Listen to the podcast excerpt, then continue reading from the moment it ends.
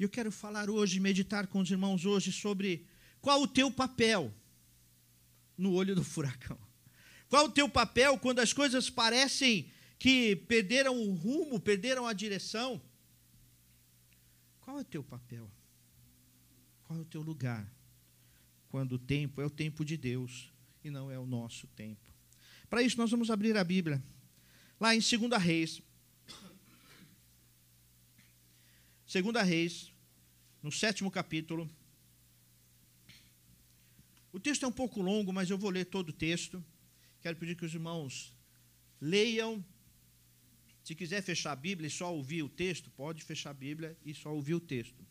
Mas eu quero pedir que os irmãos leiam com a mente é, de imaginação. Tem um termo isso, Dani? Receptiva. Receptiva, mas ao mesmo tempo criativa. Então, cria na sua mente, no seu coração, o cenário que nós vamos ler. Então, vem comigo e vamos recriar o cenário que nós encontramos aqui em Samaria, ali perto do ano 873 antes de Cristo. É um tempo muito longe de nós, muito distante de nós, mas que mostra uma realidade muito próxima. Então, segunda Reis, no sétimo capítulo, a partir do verso 1 até o verso 16. Também os irmãos em casa nos acompanhem com essa mente receptiva e criativa, criando o imaginário desse texto. Segundo a Reis, no sétimo capítulo, diz a palavra do Senhor. Então Eliseu disse: Ouçam a palavra do Senhor.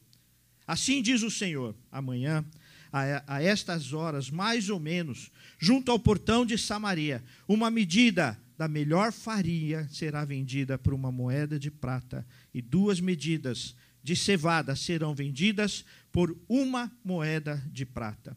Porém, o capitão, em cujo braço o rei se apoiava, respondeu ao homem de Deus: Mesmo que o Senhor Deus fizesse janelas no céu, será que isso poderia acontecer? E o profeta respondeu: Eis que é, você verá isso com seus próprios olhos, mas não comerá disso.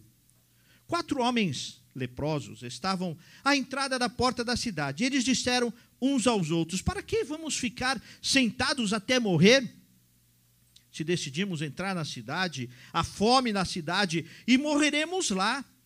Se ficarmos sentados aqui, também morreremos Vamos então para o arraial dos sírios e nos entreguemos a eles, e nos deixe, se nos deixarmos viver, viveremos. Se não, nos, se nos matarem, apenas morreremos. Ao anoitecer, eles se levantaram para ir até o arraial dos sírios. Quando chegaram às imediações do arraial, eis que lá não havia ninguém.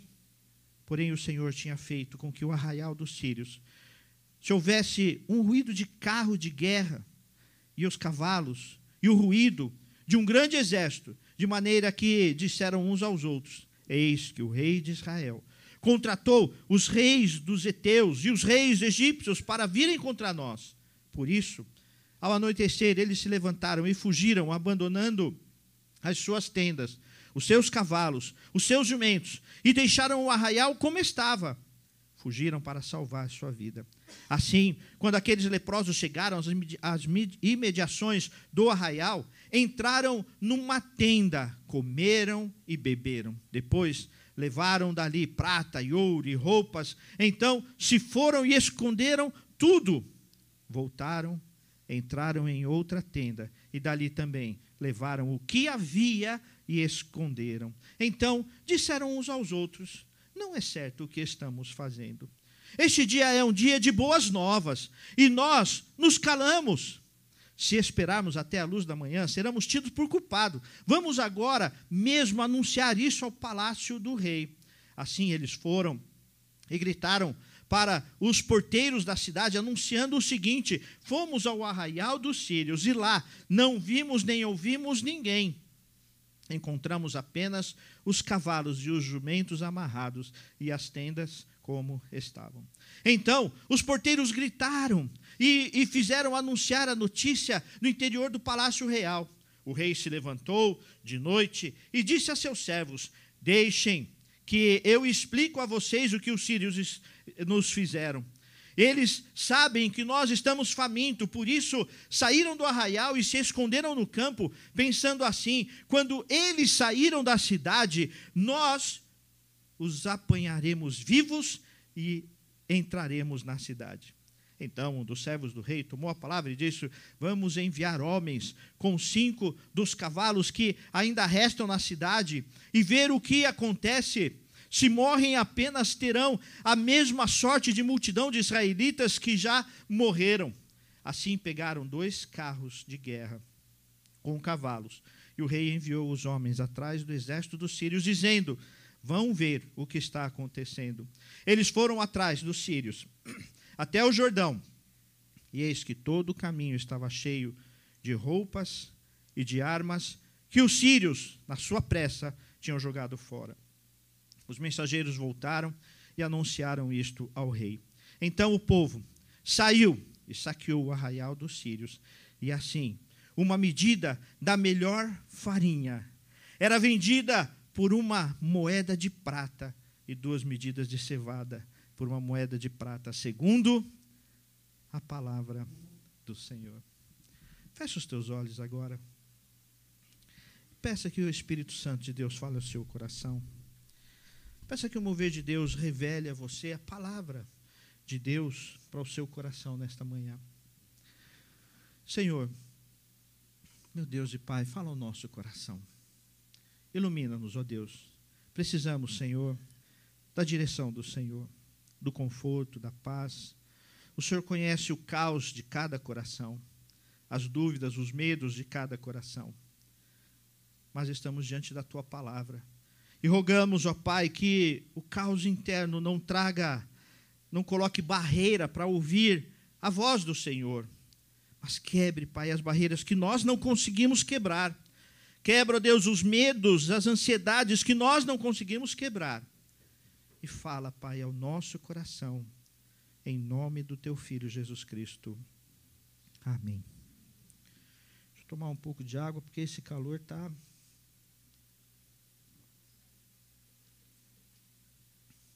Os irmãos entenderam o cenário? O cenário era de desespero. Se você tiver paciência durante a semana, leia o capítulo anterior, o sexto capítulo, e você vai ver que as mães estavam escondendo os filhos, porque as pessoas queriam pegar as crianças e cozinhar e comer as crianças. Era esse o caos. Eles estavam brigando por cabeça de jumento. E a cabeça de jumento tinha um valor imenso porque eles não tinham mais o que comer. Era povo de Deus. Era povo de Deus. Eles estavam ali no norte, em Samaria. Já existia a divisão dos reinos. Era povo de Deus, mas eles estavam sitiados. Existia naquela situação um caos tamanho, que parece muitas coisas que nós ouvimos no dia de hoje.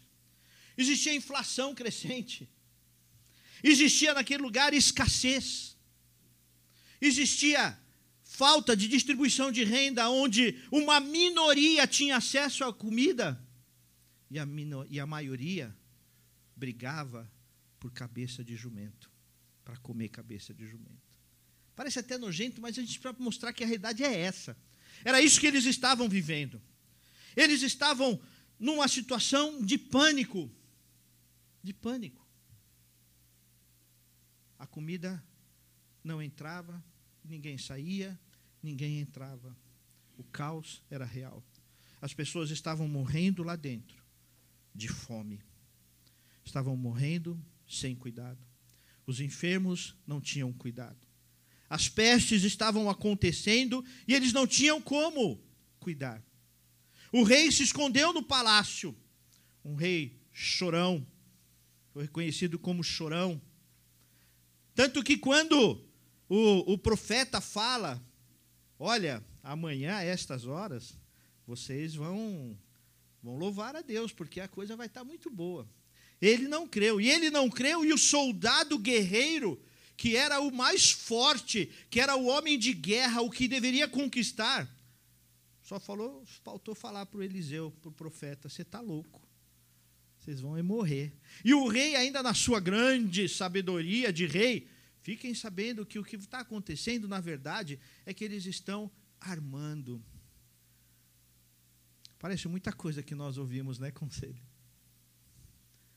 Ah, não tem bênção aí, não. Isso aí é a, armação, não vai dar certo. Vocês acham que isso vai dar certo? É um bando de leproso que está falando e vocês vão dar voz para esses leprosos?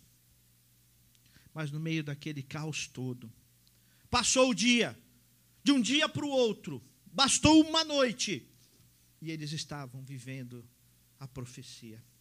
Estavam vivendo aquela profecia. E o texto termina no verso 16, mostrando que é, realmente tudo havia baixado o preço e eles tinham acesso, e as coisas estavam é, com acesso, e o milagre estava acontecendo.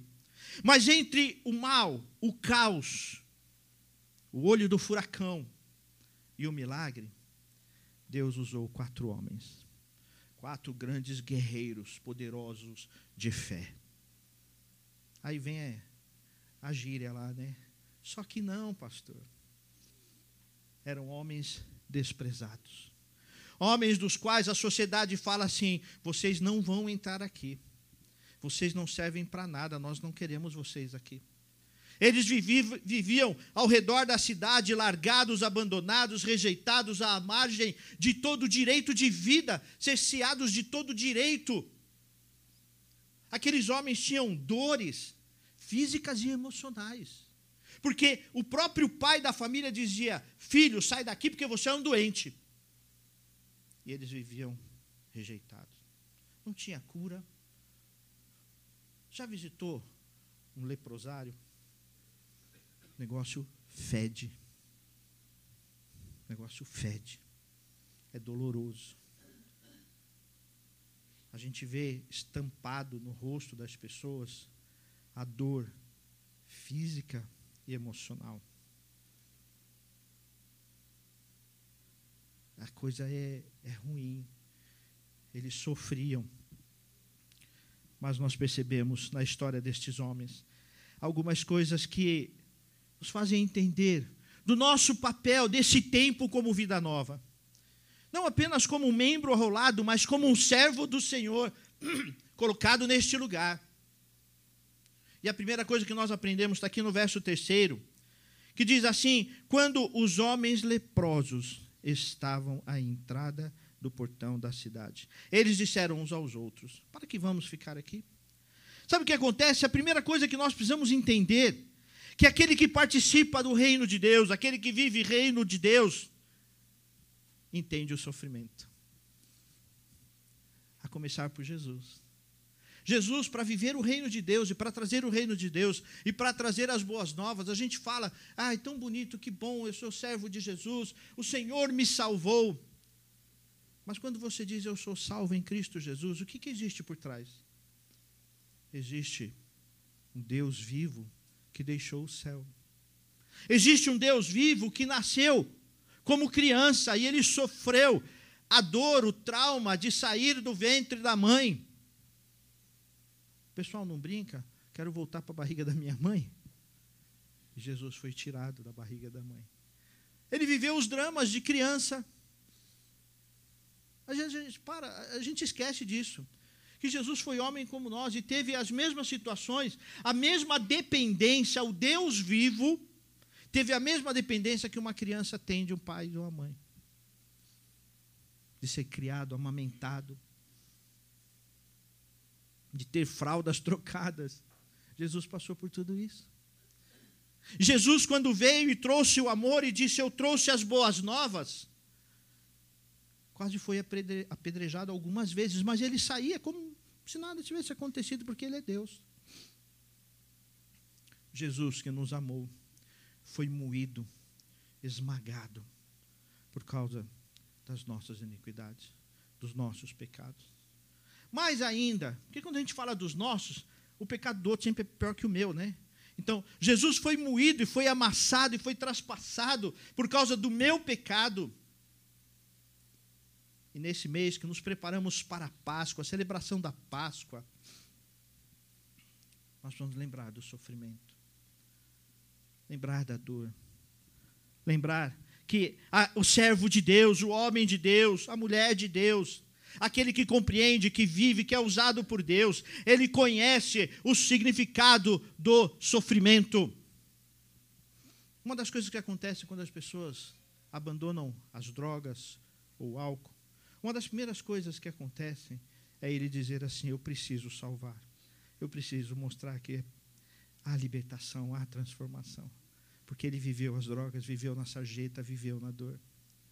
Isso me faz pensar que muitas vezes não existe envolvimento, porque nós não entendemos a dor. Nos colocamos numa bolha, nos colocamos numa proteção, nos protegemos de tal forma e não saímos para, para proclamar. Mas estes homens sofredores foram os homens que disseram: Vamos resolver essa parada. Deixa comigo. Nós vamos lá. E se tiver que morrer, ah, nós vamos morrer. Se entrar na cidade, nós vamos morrer. Se ficar aqui, nós vamos morrer. Se ficar lá, se for para lá, nós vamos morrer. Então o que é que eles escolheram? Eles escolheram a morte. Foi isso que eles escolheram. Eles escolheram arriscar, brincar, flertar com a morte. Mas ele encontrou a vida. Na última quarta-feira nós celebramos o dia dos missionários e missionárias. Quantos missionários e missionárias, quando disseram eu vou, quando se entregaram ao chamado, mal sabiam que estavam aceitando um chamado muitas vezes para a morte.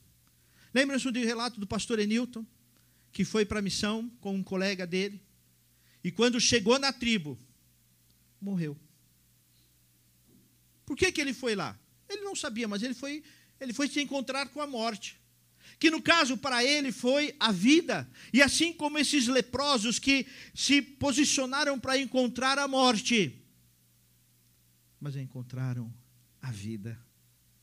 Quando assumimos a dor, ser presbítero e presbítera, muitas vezes é caminhar na dor, é ver o lado difícil.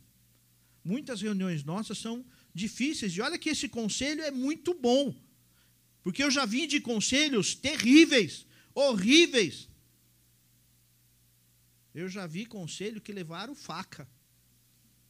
Eu já soube de reuniões de, de conselho que terminou na delegacia.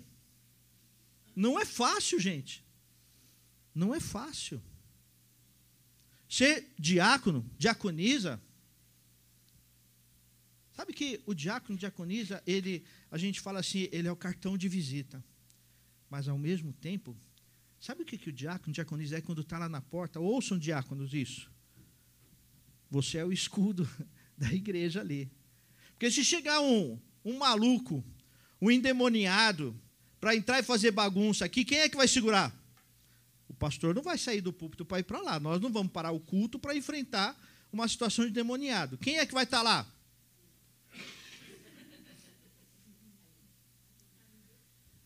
O diácono que vai estar tá lá. Hoje está lá, tem. Hoje está lá um escudo grande lá, né? Hoje está lá um, homem forte lá, né? Mas quando diácono, a verdade é essa. Uma vez eu estava lá no Rio de Janeiro,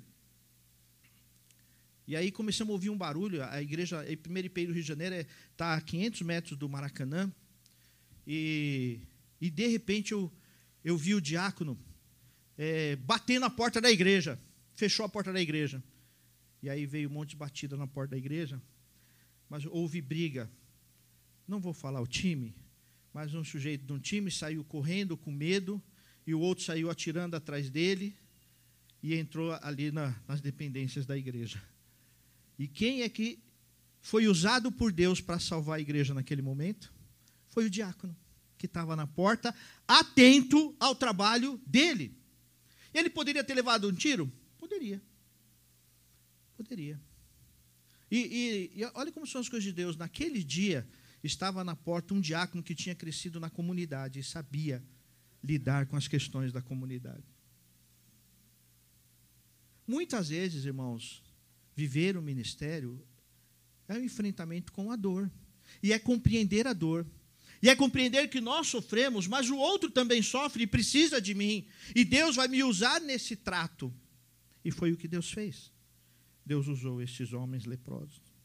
A gente até pergunta, né? Se Deus usou até a mula para falar, por que não pode me usar? Basta reconhecer E servir é muitas vezes o enfrentamento e o encontro com a dor. Em segundo lugar, é, é, muito claro aqui no verso 4, quando ele diz assim: é, é, se, se decidimos entrar na cidade, há muita fome e vamos morrer lá. Se ficarmos sentados aqui também vamos morrer. Se a gente entrar, a gente vai morrer. É preciso compreender o sofrimento, mas é preciso ter disposição de renúncia. Vida cristã é renúncia. Vida cristã é renunciar. Existe um discurso hoje em dia que tem ameaçado a igreja, está entrando, pastores já estão sendo processados, já estão usando é, gravações que nem nós temos aqui, por causa de pastores que estão pregando contra é, ideologia de gênero, aborto e coisas desse tipo. Mas os pastores não estão deixando de fazer, estão renunciando à própria segurança. Quantas vezes o apóstolo Paulo foi ameaçado: se você continuar pregando, você vai para a cadeia. Ele falou: ótimo, mais um lugar para eu pregar o evangelho. Ele renunciou. O apóstolo Paulo renunciou à própria vida, renunciou à, à segurança, ao poder, poder financeiro, poder político, poder histórico. Ele renunciou todas as coisas. E nós precisamos entender isso. Trabalhar na igreja, servir ao Senhor, é dizer assim, é bancar isso, sabe? Eu vou fazer isso. O Senhor me chamou. A Daniela falou na oração dela que Deus capacita os chamados.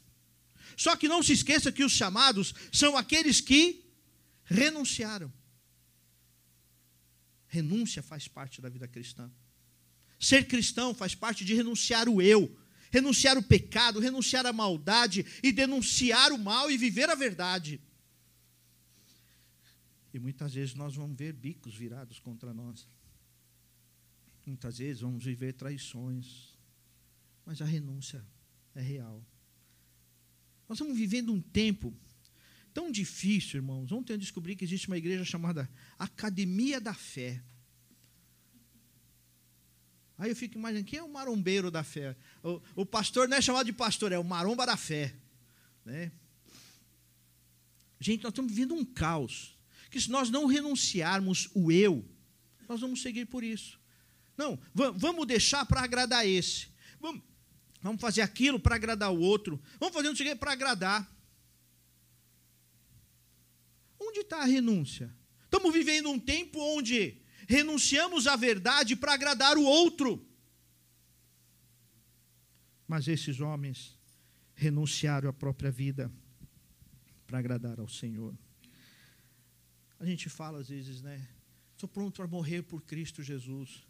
Mas mais do que isso, nós precisamos viver por Cristo Jesus. Não é fácil, é renúncia, é disposição. Existe uma fala de John Wesley, muito conhecida. Ele diz assim: Me dê cem homens dispostos a renunciar o mundo dispostos a queimar as coisas do próprio mundo, e nós vamos abalar os portais do inferno. Quando o servo de Deus aprende a renunciar, as portas do inferno tremem. Quando você, como servo do Senhor, colocado neste lugar, colocado onde você está, quando você diz eu renuncio minha segurança para servir ao Senhor, o inferno treme por causa de você. O inferno treme quando você renuncia ao eu. O inferno treme quando você vive para a glória do Senhor. Quando você diz, mesmo sem entender, Deus me chamou para isso. Eu vou lutar, eu vou sofrer, mas eu renuncio o meu eu para servir ao Senhor, onde, como Ele tem me chamado. O inferno treme quando você se levanta em nome do Senhor Jesus. Pense nisso. O inferno treme quando você se levanta disposto a renunciar o eu e viver Cristo Jesus. E dizer, como o apóstolo Paulo: Não, mas eu quem vivo. Não são meus, os meus prazeres. Ah, minha, minha, meu gosto, meu desejo por balada, meu desejo por curtição e viver de qualquer jeito, mas quando você renuncia ao eu e diz: Não, mas eu quem vivo, não mais pelo meu prazer, mas eu tenho prazer nas coisas do Senhor, como o Salmo 1, e eu não vivo mais o que eu quero, mas eu vivo o que Cristo quer, o inferno treme, as trevas tremem, porque o poder do Senhor vai acontecer. Em terceiro lugar, veja o sexto verso. O sexto verso diz o seguinte: é, porque o Senhor tinha feito com que o arraial dos sírios se ouvisse um ruído de carro de guerra e de cavalo e ruído de um grande exército. Não foi a primeira vez que Deus agiu assim, não, viu?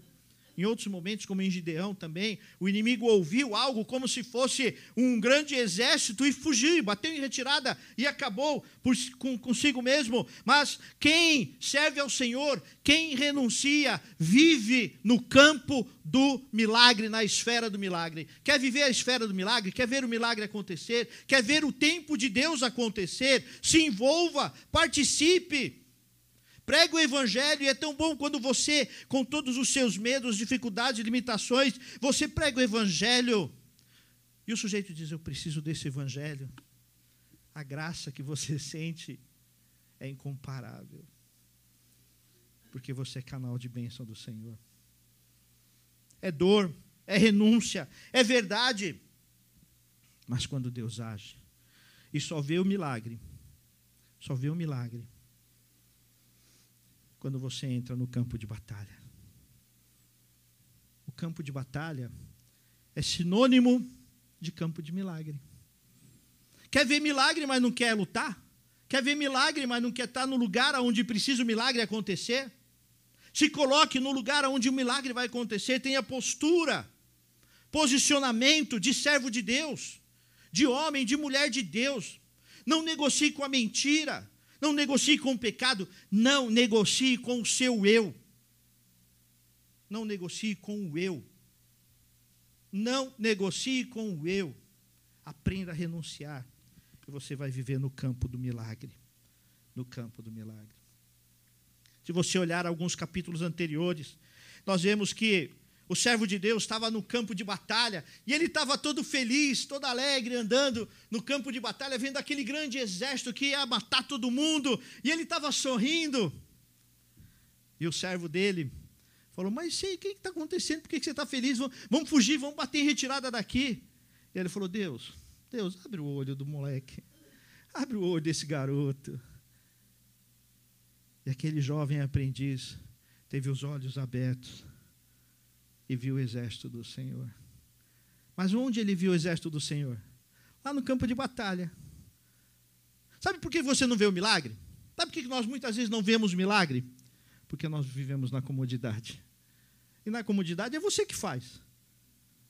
Né? É, quem coloca na banguela lá e deixa aí. Deixa aí. É que nem o ciclista mentiroso. Sabe que existe ciclista que é mentiroso. Que ele só vai para a descida. Aí ele fala: pedalei 30 quilômetros, mas 25 era só descida. E tem crente que é assim. Ah, minha luta, ah, minha vida. Mas 95% da sua vida você está na descida, só tomando arzinho. Não vai ver o milagre acontecer. O milagre acontece quando nós entramos no campo de batalha, invadimos o campo de batalha e decidimos pela renúncia, muitas vezes pela morte, mas vemos a vida acontecer.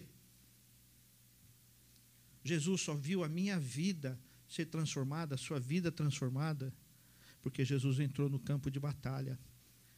E o campo de batalha de Jesus recebeu o nome de Gólgota, o lugar da caveira, o lugar da morte, da destruição mas foi ali no Gólgota que o campo de batalha virou campo de milagre. Talvez hoje você esteja assim, Senhor, minha vida é um campo de batalha. É batalha para todo lado, é batalha é, aqui e ali, e, e levantar da cama de manhã já é uma batalha. Mas é nesse lugar que você vai ver o milagre. Não sai do campo de batalha. Às vezes você acha, não, eu tenho que mudar, eu tenho que sair daqui, eu tenho que ir para cá, eu tenho que ir para lá, tenho que mudar isso, mas o campo de batalha é aquele lugar que o Senhor te colocou, e é lá que você vai ver o milagre acontecer. Onde todo mundo acha que só tem inimigo, só tem dor. Mas é lá que você vai ver o milagre de Deus acontecer. Assuma o campo de batalha. Esse campo de batalha vai se tornar um campo de milagre. Mas entenda que não é no seu tempo. Não é cedo e nem é tarde. É no tempo de Deus. Até lá, o que eu posso fazer, Senhor? E mesmo que eu não saiba o que fazer, está aqui minha vida. Lembrando até do emblema calvinista, que é aquele coração colocado numa mão e está entregue, submisso a ti, Senhor, prontamente a minha vida em tuas mãos. E é lá, no campo de batalha, é lá onde os inimigos estariam. E eles foram para o lugar que era o, o, terreno, a habitação, a proteção dos inimigos. E foi lá que eles viram o milagre. Foi exatamente lá que eles viram o milagre. Mas em quarto lugar, veja o que diz o oitavo verso.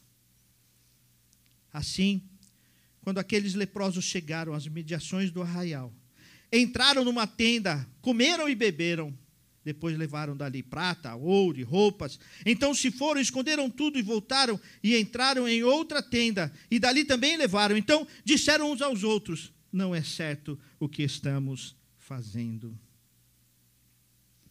Quem vive o campo de batalha e percebe o milagre, se torna proclamador. Se torna proclamador. A proclamação não é uma opção, não é uma, uma escolha, não. um dia eu vou escolher ser proclamador. Se você viu o milagre, você se tornou automaticamente, no, no reino celestial, um proclamador das boas novas. Se não existe proclamação na sua vida, alguma coisa no seu cristianismo está errada, tanto que eles reconhecem. Eles estavam vivendo fartura, vivendo bem, comendo bem, colocando roupa boa, provavelmente colocando perfumes, é, provavelmente é, usufruindo e sentindo textura de roupas que eles não tinham.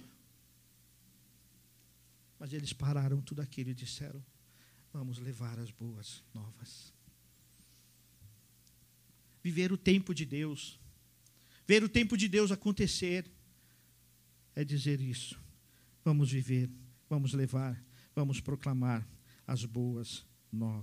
Eles compreenderam, o verso 9 mostra que eles compreenderam a importância da responsabilidade deles. Eles entenderam a importância do tempo que eles estavam vivendo, do milagre que eles estavam vivendo, e eles disseram: Nós não podemos guardar isso com a gente, nós precisamos levar. E como cristãos, muitas vezes nós não vemos o tempo de Deus acontecer, porque nós guardamos o milagre.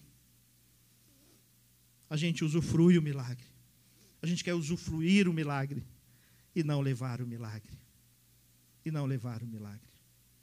Como eu tenho escutado das pessoas, ah, pastor, eu tenho estou é, vivendo um tempo que eu não quero mais envolvimento. Eu vou para um lugar que eu possa entrar, lá eu adoro a Deus, entre aspas, né? na verdade ele está assistindo um culto, porque ele não é adorador. Quem entra e não participa, quem entra e não faz parte, quem entra e não convive, não tem comunhão, é apenas um consumidor da fé. E tem muito crente assim, consumidor da fé. E consumidor faz o que quando entra no mercado? Eu tenho direito. Eu tenho direito. Eu tenho direito de ser bem atendido, eu tenho direito pelo melhor preço, eu tenho direito a escolher, eu tenho direito, eu tenho direito. Se não fizer o meu direito, eu vou chamar o advogado. Olha os advogados ficando ricos aí, né? Deus está vendo, né, irmão? Aí o sujeito entra na igreja como consumidor e não como proclamador. Pastor não prega bem, o pastor não sabe vestir, o ministério de louvor não canta bem. É, e o que você está fazendo? Com a bênção que Deus te deu, com a bênção que nós temos, com a bênção do prédio que nós temos hoje e vamos ter daqui a alguns meses. Antes a gente falava daqui a, a alguns anos, né? Hoje a gente fala daqui é, a alguns meses, logo, logo nós vamos dizer daqui a algumas semanas, e depois vamos dizer daqui a alguns dias, e depois vamos dizer, o dia chegou, e o que é que nós vamos fazer com isso? Que, que você vai fazer com isso? O que, você vai fazer com essa bênção? O que, você vai fazer com o milagre de Deus? Essa é a grande questão. O que nós temos feito com o milagre que Deus nos deu?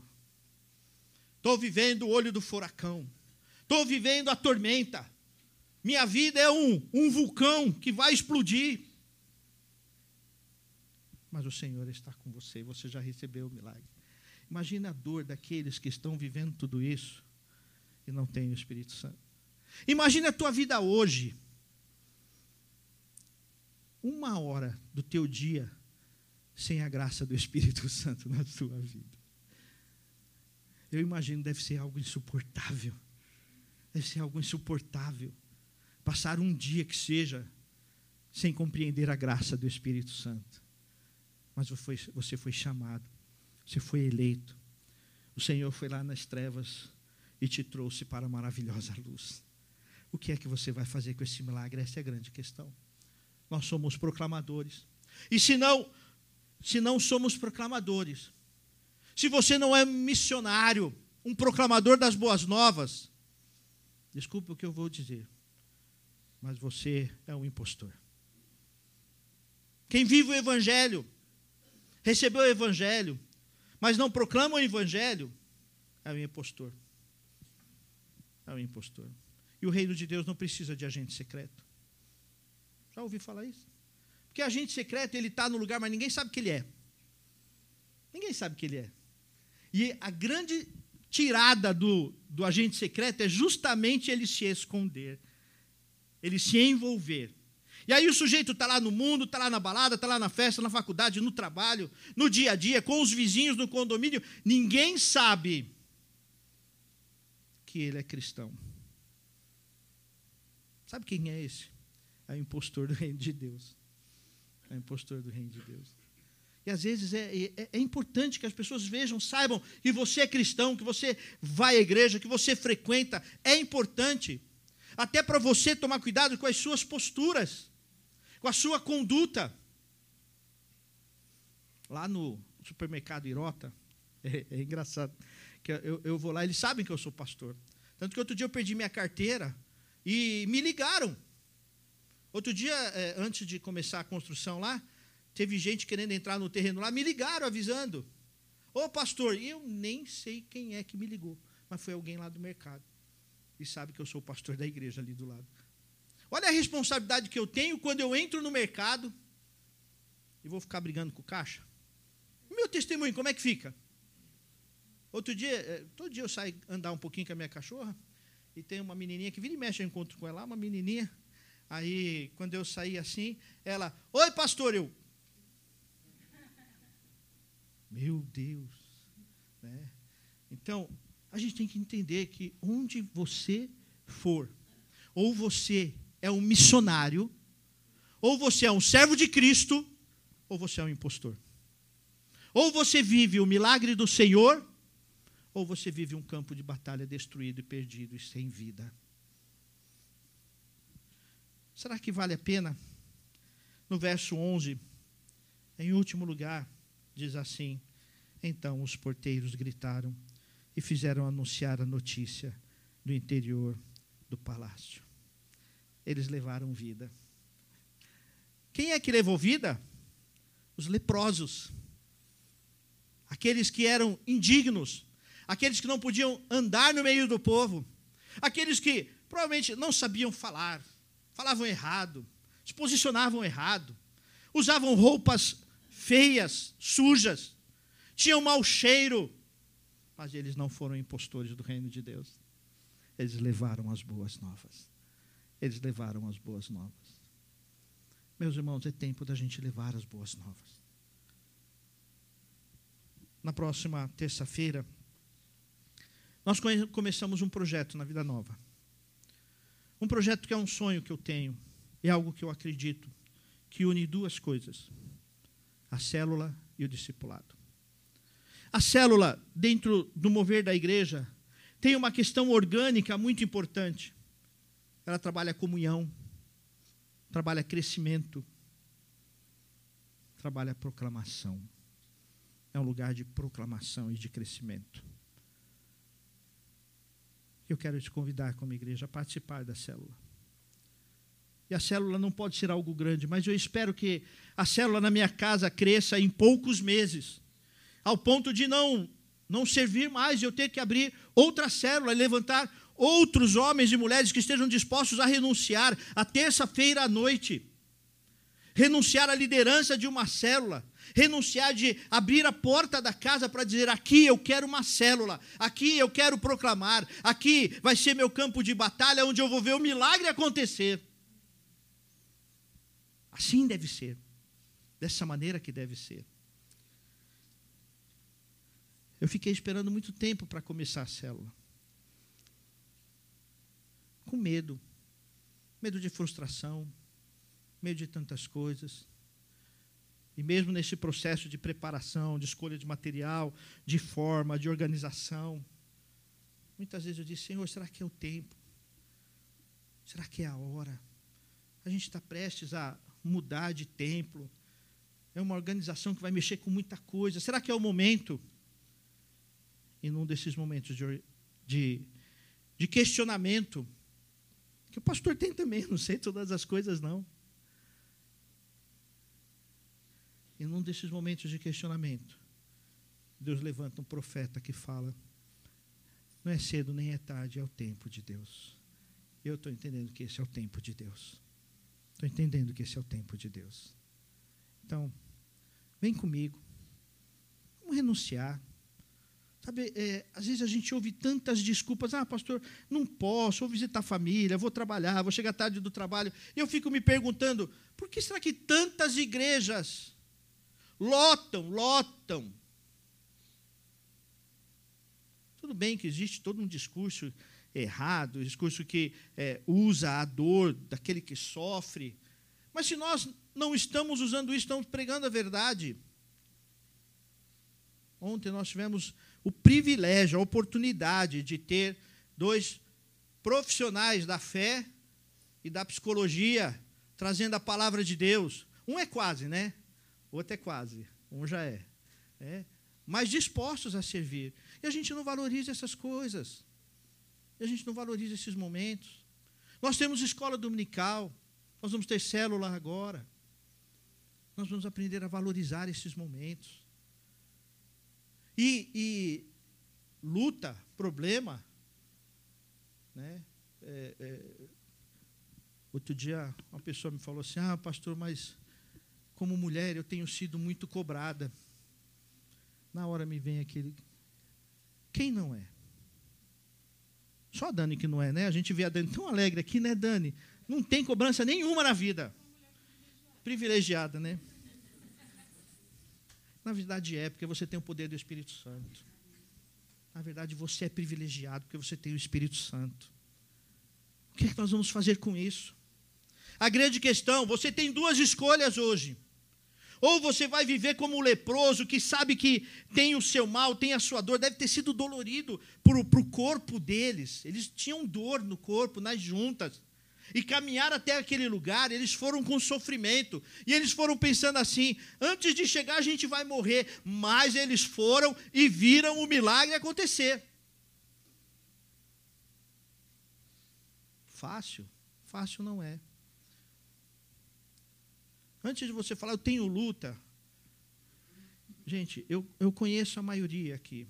E eu posso falar da luta do que vocês estão vivendo. Nós temos gente que faz plantão e vem antes e depois de plantão. Nós temos gente que, que não tem família aqui e insiste. E fala, eu sou sozinho. Mas insiste e está aqui, está lutando por isso. Nós temos gente que tem é, é, é, enfermidades ocultas. Eu aprendi essa semana, estava lendo um, um, artigo. Eu aprendi que eu tenho enfermidade oculta. Eu aprendi, eu descobri que eu tenho direito a um monte de coisa que eu não sabia. Eu tenho enfermidade oculta. Para quem não sabe, eu não tenho tornozelo. É enfermidade oculta que me dá vários direitos. Eu não sabia, descobri essa semana. E as pessoas têm enfermidades ocultas. E enfermidades ocultas que são emocionais muitas vezes. E a pessoa está aqui sorrindo, mas emocionalmente. Eu poderia dizer assim, sem ofensas, por favor. Porque eu digo isso a começar por mim. Eu sou apenas um leproso que o Senhor pode usar. Apenas isso. Apenas isso. Hoje, Lá no passado tinha um hino que a gente cantava, que no cantar e todos os povos não veio, foi deixado de lado. Mas o hino que dizia assim: Meu irmão, hoje tu tens escolha, vida ou morte, qual vais aceitar? Foi tirado por causa de toda a tradição que nós temos a respeito da eleição calvinista e tudo mais. No entanto, não se esqueça que a livre agência e escolha do seu tempo depois da salvação é você quem faz. Eu falei na conexão da fé, de entender a lei da semeadura. Meus irmãos, nós temos vivido tempo de bênção, sim. Ontem a presbítera Paula, eu tiro foto, eu vou lá, né, no, na construção, eu tiro foto. E ontem a presbítera Paula me falou, pastor, eu passei lá na frente. E a emoção bate no coração. O que é que nós vamos fazer com isso? Gente, eu fico me perguntando diante de Deus: Deus, o Senhor tem abençoado a vida nova. O Senhor tem abençoado a vida nova. Então, tem misericórdia de mim como pastor, para viver o que o Senhor quer para a igreja e para o seu povo. Qual a tua escolha? Ficar como o rei, como o chefe do rei, que morreu porque não acreditou, ou como o leproso, que com medo, com dor, com sacrifício, mas disposto entrou no campo de batalha que se tornou o campo de milagre. É o tempo de Deus. E eu convido a igreja, vamos entrar. Vamos entrar no campo do milagre. Às vezes com dor, com enfermidades, às vezes com lágrimas. Mas o milagre vem no tempo de Deus e na forma de Deus. Feche os teus olhos. A pergunta que Deus faz para você hoje é: quem é você no reino? A pergunta que Deus faz ao teu coração nesta manhã é: o que você tem feito com o milagre da vida que Ele derramou sobre você? Quando o Senhor te, te envia para os campos de batalha, todos, por onde você tem andado, com seus amigos, amigas, com seus, com seus pais, com a esposa, com o marido, com os filhos, com aqueles que não conhecem a Cristo Jesus, você é um proclamador ou você é apenas um que está lamentando e não acreditando na vida e na vitória e no poder de Deus? Você quer ver o milagre? Renuncia o eu. Quer ver o milagre? Vamos invadir o campo de batalha e tornar esse campo de batalha um campo de milagre para a glória do Senhor.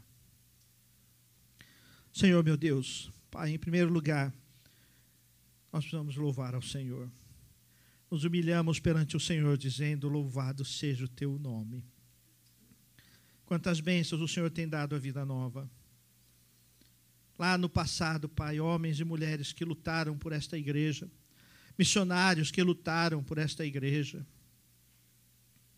pastores que acreditaram nesta igreja, presbíteros que historicamente vêm batalhando e lutando oficiais em todos os campos da igreja, diáconos, diaconisas, professores de escola dominical, que se empenharam em pregar o Evangelho, líderes do impacto que passaram aqui por tantos anos, ó Deus, líderes dos jovens, de adultos,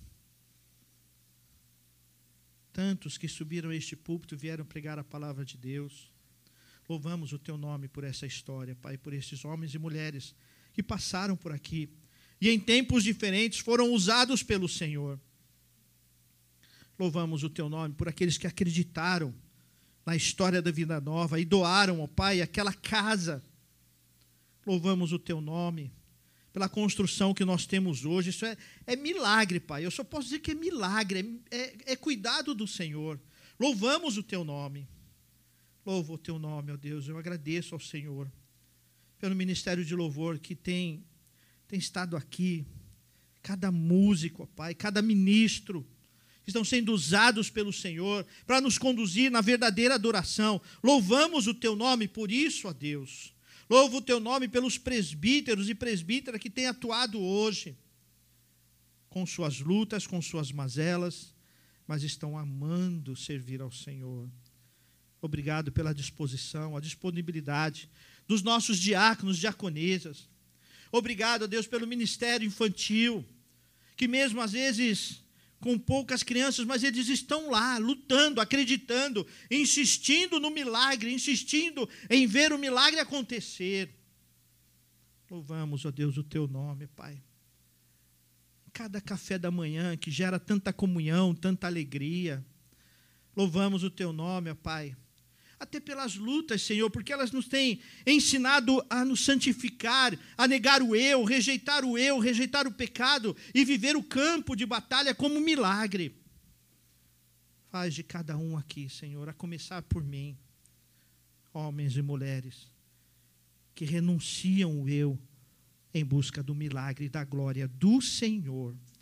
Abençoe-nos, ó Deus, e perdoa-nos se estamos negligenciando Perdoa-nos se negligenciamos o chamado, se negligenciamos aquilo que o Senhor fez por nós, aquilo que o Senhor tem feito nesta casa, neste lugar, em cada vida, Senhor. Perdoa-nos se existe de alguma forma a murmuração, a lamentação. Perdoa-nos, Senhor.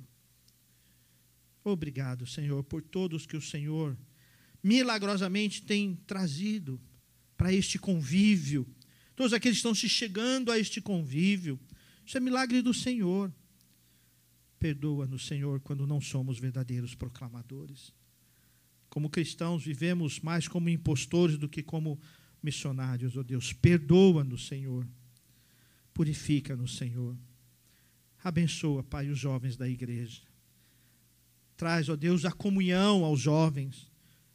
Quebra, Senhor, qualquer desejo do eu, qualquer indisponibilidade qualquer diferença, quebra e traz a união, a reunião, ó Deus. Abençoa, Senhor, o ministério de família, Pai. Tem lutado para abençoar a família.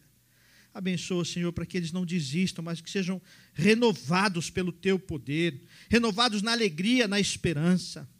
Abençoa, Senhor, o conselho missionário, na alegria de servir ao Senhor tendo, sendo iluminados, ó Deus, sobre o caminho a seguir e como seguir e como agir. Abençoa, Senhor, a nossa diaconia. Estão atuando em tantas áreas, Pai, cuidando de tantas coisas que muitas vezes nós, nós não vemos, mas são servos do Senhor caminhando para a glória do Senhor.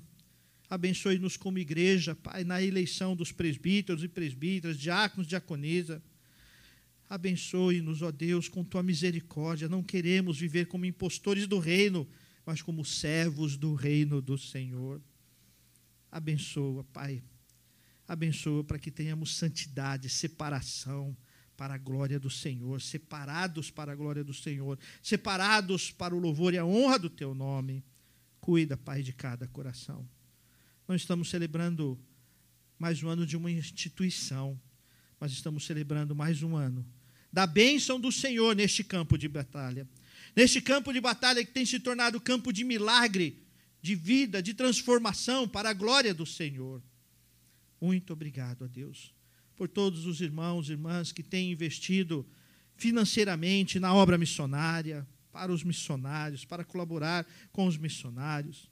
Muito obrigado por aqueles que têm mantido, ó Deus, os dízimos, as ofertas, com responsabilidade, com amor, dedicação à obra do Senhor. Muito obrigado, ó Deus, a cada mantimento que chega aqui para colaborar com as cestas básicas, ó Deus. Muito obrigado, ó Deus, por cada chão que é varrido aqui por homens usados pelo Senhor, mulheres que vivem para a glória do Senhor. Obrigado, Pai. E tem misericórdia, Pai, da minha vida como pastor desta comunidade. Ensina, meu Pai, a ser o pastor que a igreja precisa. Ensina, meu Pai, a ser o profeta que a igreja precisa.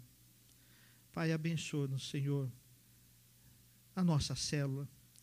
Na nossa célula que, que é um projeto dos discípulos de Cristo do Senhor, para que tenhamos outras células, para que cresça, para que multiplique, para a glória do Senhor. Usa, Senhor, aqueles que se reconhecem muitas vezes como leprosos, frágeis, doloridos, sofridos, mas dispostos a reencontrar o campo do milagre. Usa-nos, ó Deus, para a tua glória. Abençoa, Senhor, a conexão da fé. Abençoa, Senhor, para que tenhamos a consciência que aquele espaço é um espaço de ouvir a tua voz, de ouvir a tua palavra, de nos aproximarmos mais do Senhor. Abençoa, Pai, o Ministério de Louvor, neste projeto sábado, ó Deus, de, de meditar, de se aprofundar na técnica, no conhecimento, na intimidade com o Senhor, no aperfeiçoamento do chamado, ó Deus. Abençoa, Pai, com teu cuidado e proteção. Abençoe-nos, ó Deus, em nome do teu Filho Jesus Cristo. Amém.